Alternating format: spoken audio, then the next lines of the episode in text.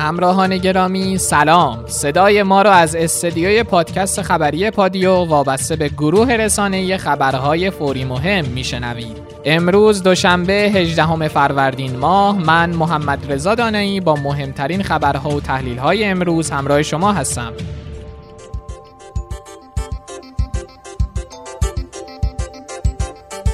در پادیوی امروز از جزئیات کمک به خانوارهای کم درآمد، شرایط طرح فاصله گذاری هوشمند، آخرین اطلاعات و آمار کرونا در ایران و جهان، خبر خوب و تنز کرونایی، شوخی تلخ چین با دنیا، ضوابط جدید تردد مشمولان مقیم خارج از کشور و چند خبر مهم و غیر کرونایی براتون خواهیم داشت.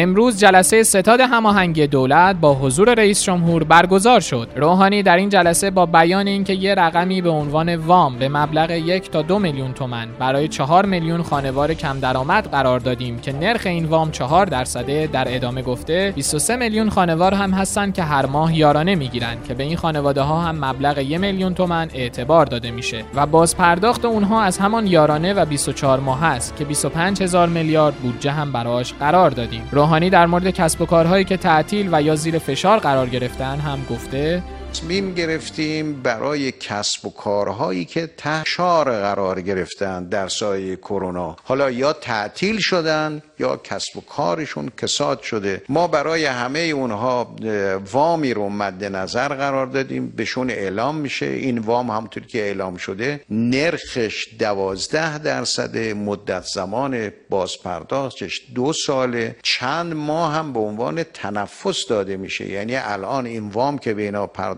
میشه باز پرداختش از مهر ما باید باز پرداخت کنن. پس بنابراین هم تنفس داره و هم زمان داره برای باز پرداخت که خب یک کمکی هست به همین کسب و کارها و همچنین به کارگران عزیز ما که خب تحت فشار قرار گرفتن. ما وقتی به این بنگاه ها کمک می‌کنیم مشروط به اینه که در صورتی ما کمک می‌کنیم که کارگر رو تعدیل نکنن. کارگر اخراج نشه کارگر بمونه و بنابراین هم کمک به بنگاز هم کمک به اشتغال هست و به کارگران عزیز ما هست در این حال سخنگوی سازمان برنامه و بودجه روز گذشته از شروط چهارگانه برای دریافت کمک بلاعوض دولت خبر داده. مهدی قمسریان گفته کمک بلاعوض دولت فعلا برای اخشار شدیداً آسیب پذیر پیش بینی شده و این افراد کسانی هستند که هیچ یک از اعضای خانوادهشون شغل ثابت یا موقت ندارند و فاقد هر گونه درآمدی هستند. هیچ نوع حق بیمه برای هیچ کدوم از اعضای خانواده پرداخت نمیشه. مستمری بگیر مراکز حمایتی مثل کمیته امداد و بهزیستی و غیره هم نیستند و منزل شخصی و اتومبیل ندارن. حتی افرادی که حق بیمه پرداخت می‌کنن هم شامل این کمک بلاعوض نیستند وزیر تعاون کار و رفاه اجتماعی هم روز گذشته اعلام کرده که چهار میلیون نفر از افراد فاقد درآمد ثابت در کشور از تسهیلات خرید اعتباری کالا تا سقف دو میلیون تومن بهره مند میشن و سه میلیون نفر از جمعیت کشور که کمترین میزان درآمد رو دارن و مستمری بگیر هیچ نهادی هم نیستن مبلغی بین 200 الی 600 هزار تومن به حساب اونها واریز میشه. آخرین آمار مبتلایان به کرونا در کشور به چه عددی رسیده؟ در 24 ساعت گذشته ما می‌تونیم گزارش کنیم 2274 نفر مبتلای جدید قطعی به بیماری کووید 19 در سراسر کشور داشتیم. جناب آقای قالیباف و البته با احتساب این جمع ما 60500 نفر رو تا این لحظه به عنوان مبتلا به بیماری کووید 19 در سراسر کشور ثبت کردیم. از این جمع البته 24236 نفر که بسیار عدد قابل توجهی از خوشبختانه بهبود یافته یا ترخیص شده از بیمارستان های ما هستند و 4083 نفر هم در 24 ساعت گذشته یعنی تا این لحظه افرادی هستند که از میان مبتلایان قطعی به این بیماری در شرایط حاد یا بحرانی تری به سر می‌برند و عموما در بخش های مراقبت های ویژه بستری هستند. متاسفانه باید ارز کنم ما 136 هموطن مبتلا به این بیماری رو در 24 ساعت گذشته از دست دادیم و با احتساب این 136 نفر 3739 نفر تا امروز متاسفانه به علت ابتلا به بیماری کووید 19 از نعمت حضور و وجودشون محروم شدیم.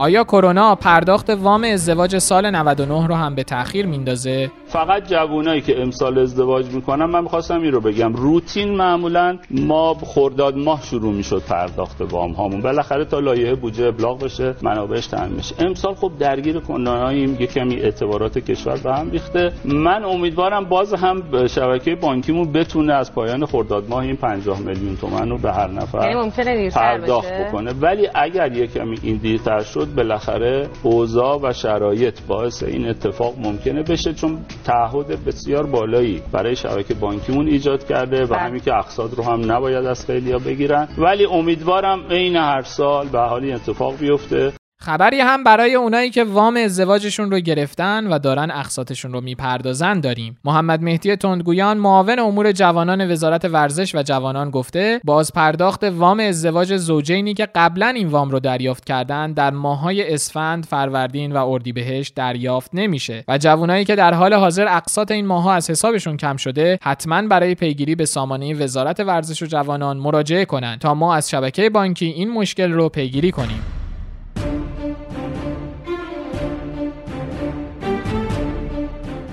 در این مدت که طرح فاصله گذاری اجتماعی در حال انجام بود چند روز قبل وزیر بهداشت از طرح فاصله گذاری هوشمند که قرار جایگزین طرح قبلی بشه حرف زد. حالا تقریبا جزئیات این موضوع اعلام شده. قائم مقام وزیر سمت در این خصوص گفته مرحله اول فاصله گذاری اجتماعی با همکاری اصناف و مردم با وجود تقارن با شب عید و برنامه‌ریزی کسب برای کسب درآمد بیشتر در این ایام به خوبی اجرا شده. ولی در مرحله دوم طرح تحت عنوان فاصله گذاری هوشمند فعالیت کسب و کارهای که ریسکشون بالاست مثل باشگاه ها، آرایشگاه ها، تالارهای پذیرایی، رستوران ها و مراکزی که پرترددن همچنان ممنوعه. تو این مرحله فقط اصناف کم ریسک و با رعایت ضوابط و پروتکل های بهداشتی وزارت بهداشت و درمان از 23 فروردین ماه در مراکز استانها و 30 فروردین در تهران اجازه فعالیت دارند. ولی دقیقا کدوم مشاغل می‌تونن از 23 فروردین فعال باشن بخشی از کسبه ضروری که مایحتاج عمومی دادن که مشمول هیچ محدودیتی نبودن. از اول هم نبودن. از اول مشغول به کار بودن. الان هم کارشون ادامه میدن. پس اونهایی که در فاصله گذاری اجتماعی جزء مشاغلی بودن که فعالیت می‌کردن که هم ادامه همچنان. ادامه میدن. ادامه میدن. اونهایی که محدود بودند. اونهایی که محدود که بودند. محدود بودن به جز پر ریسکایی که من فقط نام بردم. ببینید اولا این این فهرست در حال تهیه توسط اتاق اصناف ایران وزارت بهداشت وزارت صنعت معدن تجارت. کی نهایی میشه؟ انجام شده. تمامش انجام شده ولی ذکر مصادیق شده، اعلام شده؟ بله بله تمامش انجام شده تو جلسات مختلف. اینی که به ذکر مصادیق ریز من بخوام اشاره کنم این در اختیار اتاق اصناف ایران هست. خب الان ولی اتاق اصناف روی. سایتش قرار داده که اطلاع رسانی کنه اصناف مختلف رو که بعدا در واقع بهانه جویی های صورت نگیره بله. مبنی بر اینکه اطلاع نداشتن. همینطوره. همه این کارا انجام شده رو سایت وزارت بهداشت پروتکل ها ایجاد شده. ضمن که می‌دونید که اولین مرحله بازگشایی 23 ما امروز 17 هم هستیم. پروتکل ها رو سایت های وزارت بهداشت ذکر مشاغل روی سایت اتاق اصناف ایجاد میشه. بقیه بین سنوف پر ریسک و سنوفی که تا حالا کارشون رو ادامه می‌دادن ما بقیه این سنوف جز سنوفی هستن که به ترتیب به تدریج و پلکانی محدودیتشون از بین میره. بازم اشاره بکنم که ببینید ما اجازه بازگشایی دادیم. 23 در مراکز استانها و از سیوم فروردین ماه در تهران. به دلیل همون مطالعات کارشناسی که کردن. بازگشت مسافرین که تو تهران شده بالاخره هنوز اون میزان شیوع و مبتلایانی که تو ویروس کووید 19 هستش توی مشخصا تو تهران با مراکز استانها که ما تو خیلی از مراکز استانها بالاخره منطقه سفید اعلام کردن و هنوز خیلی شیوعی ندارن. اونا رو با یه هفته زودتر و تهران مشخصا پایتخت به دلیل بازگشت مسافران تراکم جمعیت و کنترل این اصناف از روز سیوم اردیبهشت ماه صورت می‌گیره. ایرج حریرچی هم به این سوال پاسخ داده که آیا بازگشایی کسب و کارها باعث شیوع مجدد کرونا میشه یا نه؟ ببینید کشورها با دو هدف یکی کاهش اثرات خود ویروس کرونا و بیماری زایش و مرگ و میرش و یکی کاهش اثرات اقتصادی اون دارن برنامه‌هاشون رو تنظیم می‌کنن. دولت ما هم مثل دولت های دیگه مجبور هست یک سری از صنایع اصلی رو بازگشایی بکنه. با استراتژی فاصله گذاری هوشمند نیازمند که توسط دولت تصویب شده ما باز با این اجزا که ما بازگشایی تدریجی و گام به گام داریم. دو اینکه بعد مدتی این یک هفته ده روز اثرات این بازگشایی رو ارزیابی علمی می‌کنیم و امکان تغییرات محدود در بازگشایی یعنی برگشت به قبل رو داریم. دوم اینی که مسائل اقتصادی رو در مدیریت بیماری کرونا اعمال می‌کنیم. چون می‌دونید ملت ما الان داره در دو جبهه میجنگه هم با بیماری کرونا و هم تحریم های ناجوان مردانه و خصوصیت بعدی هم اینه که ما گروه های پرخطر رو حس می‌کنیم. نظیر سن بالا نظیر بیماری های قلبی عروقی تا بتونیم هم کرونا رو محدود کنیم هم کرونای اقتصادی و معیشتی رو هم برای کشور ایجاد نکنیم.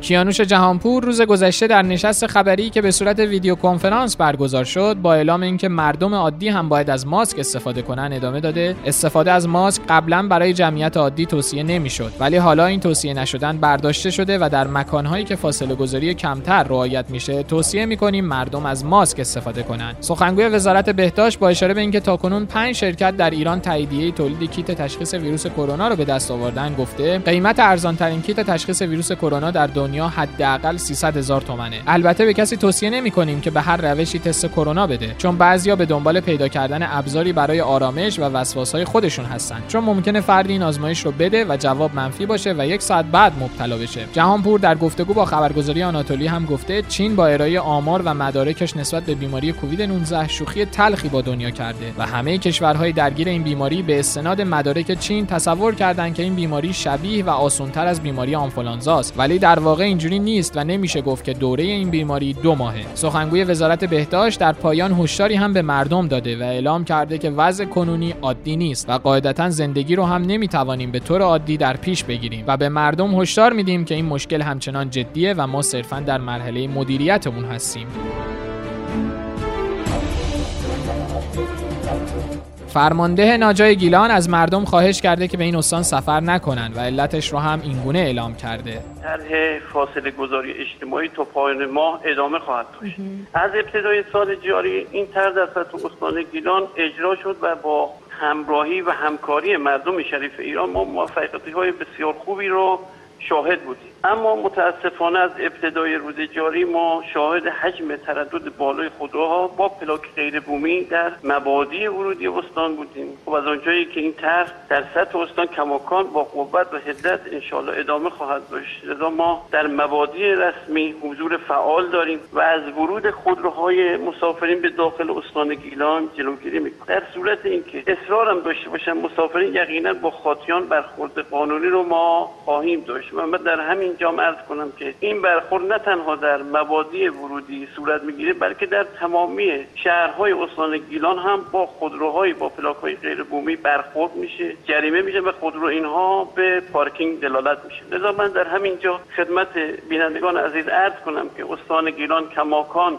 وضعیتش در حالت استراره ما وضعیت خوبی نداریم و استعداد داریم از مسافرین عزیز انشاءالله این دوستان با ما همکاری کنن و بعد از از بین رفتن این ویروس ما و مسافرین عزیز رو انشالله حتما به استان دعوت می‌کنیم از اونها پذیرایی خواهیم کرد. فرماندار قوم هم گفته خطر کرونا در قوم جدیه و قرار سختگیری ها تشدید بشه.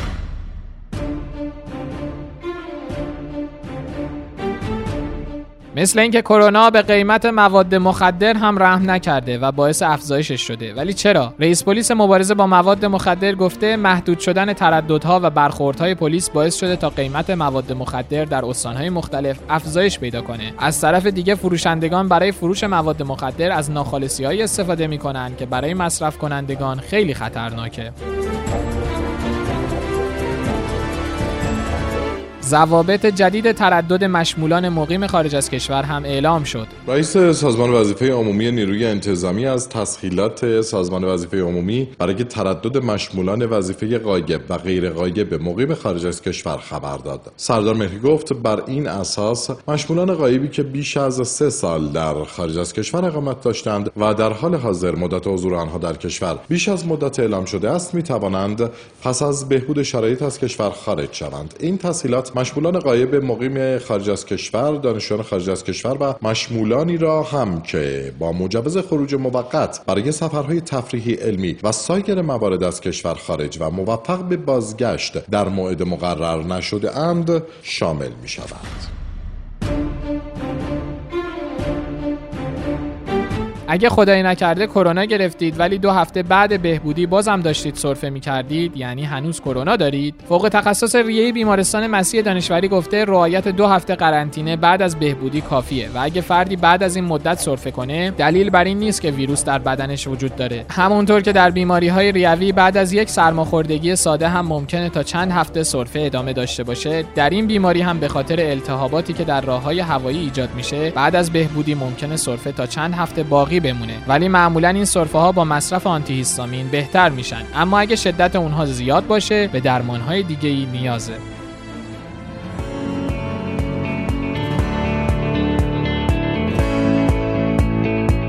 در ادامه خبرهای کرونایی جهان رو خواهیم داشت. دبیرکل سازمان جهانی بهداشت در هشداری گفته کشورهایی که برای بازگشت به حالت عادی و رفع محدودیت‌های اعمال شده به منظور مقابله و کنترل شیوع کرونا شتاب زده عمل کنند با رکود اقتصادی مواجه میشن که حتی ممکنه شدیدتر و طولانیتر باشه و باعث تداوم بیشتر شیوع ویروس بشه.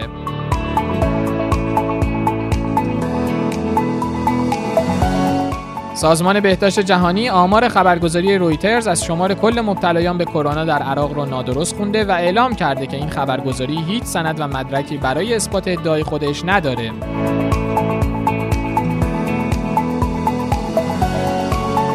تست کرونا یک ببر در باغ وحش نیویورک مثبت اعلام شده. بنا به گفته مسئولان باغ وحش برونکس، ببری که تست کروناش مثبت اعلام شده، ببری مالزیاییه که اسمش نادیاس و خواهر این ببر و دو ببر سیبری و سه شیر آفریقایی دیگه در این باغ وحش دارای علائم سرفه خشک هستند ولی پیش بینی میشه که حال اونها خوب بشه.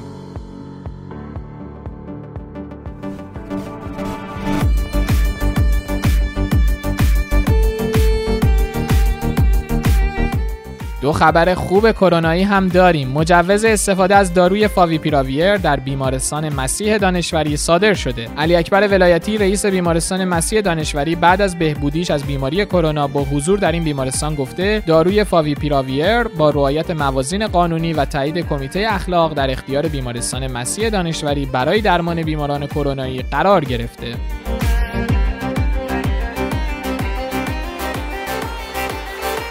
فرماندار سیاهکل با بیان اینکه 31 بیمار کرونایی بستری در بیمارستان قدیر شهرستان سیاهکل داشتیم گفته از این تعداد 19 نفر ترخیص شدند که یک زن 94 ساله و یک مرد 85 ساله در میان ترخیص شده ها بودند.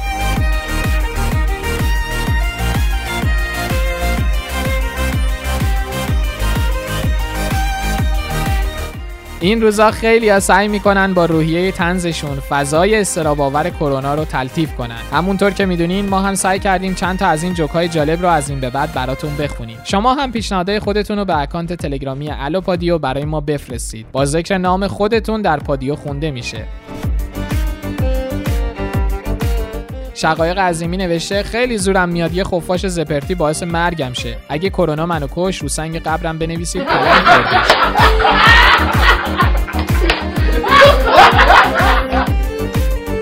محسن خلیلی گفته همین جمع که شیرینی درست می‌کنید بعد از قرنطینه ویدیوی پرورش اندام هم داریم.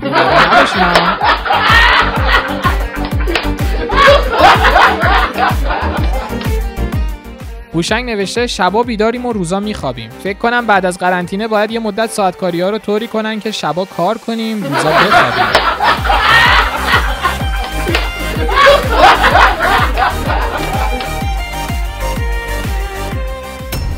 چند خبر مهم و غیر کرونایی هم داریم. حسن نوروزی عضو کمیسیون قضایی مجلس روز گذشته در مصاحبه‌ای با روزنامه همدلی گفته که هواپیمای اوکراینی از کنترل برج مراقبت و مراکز ما خارج شده بود و به نظر می‌رسه این هواپیما تحت کنترل آمریکا قرار داشته. نوروزی در ادامه صحبتاش گفته بازداشت کردن افراد در این زمینه بی‌معناه و هواپیمای اوکراینی در خارج از برنامه پروازی خودش قرار داشته. ضمن اینکه این هواپیما یک هفته قبل از اون در اسرائیل بوده و به نظر می‌رسه که دستکاری شده. با این وجود امروز یک منبع مطلع اظهارات این نماینده مجلس رو نادرست خوند و گفت بعد از اعلام جزئیات حادثه شلیک به هواپیمای اوکراینی همونطور که پیش از این هم اعلام شده چند نفر بازداشت شدند و برای این افراد پرونده قضایی تشکیل شده.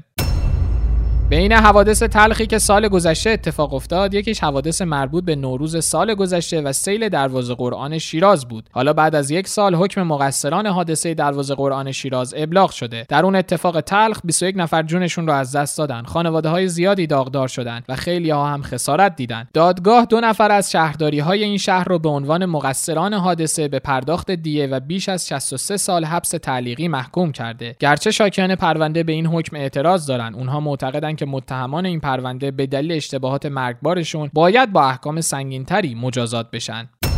روزنامه گاردین نوشته دولت آمریکا تصمیم گرفته که از معاهده آسمانهای باز که خطر وقوع جنگ تصادفی بین کشورهای غربی و روسیه رو کاهش میده خارج بشه. این معاهده توافقنامه بین 34 کشور جهان در خصوص اجازه پرواز هواپیماهای جاسوسی و تجسسی بر فراز مناطق کشورهای عضو این معاهده است.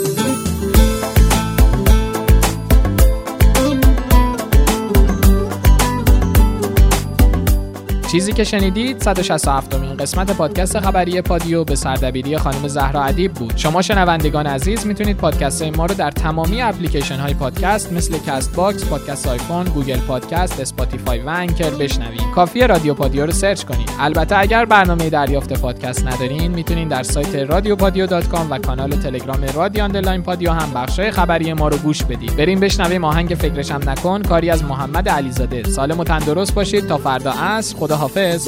فکرشم نکن. دوباره با خیال عاشقم نکن. تو مال من نمیشی دل خوشم نکن. فکرشم نکن. منتظر نباش اگر چه غرق دل تو عشق و گرگاش نمی‌ذارم بیاد به گوش تو صداش. منتظر نباش.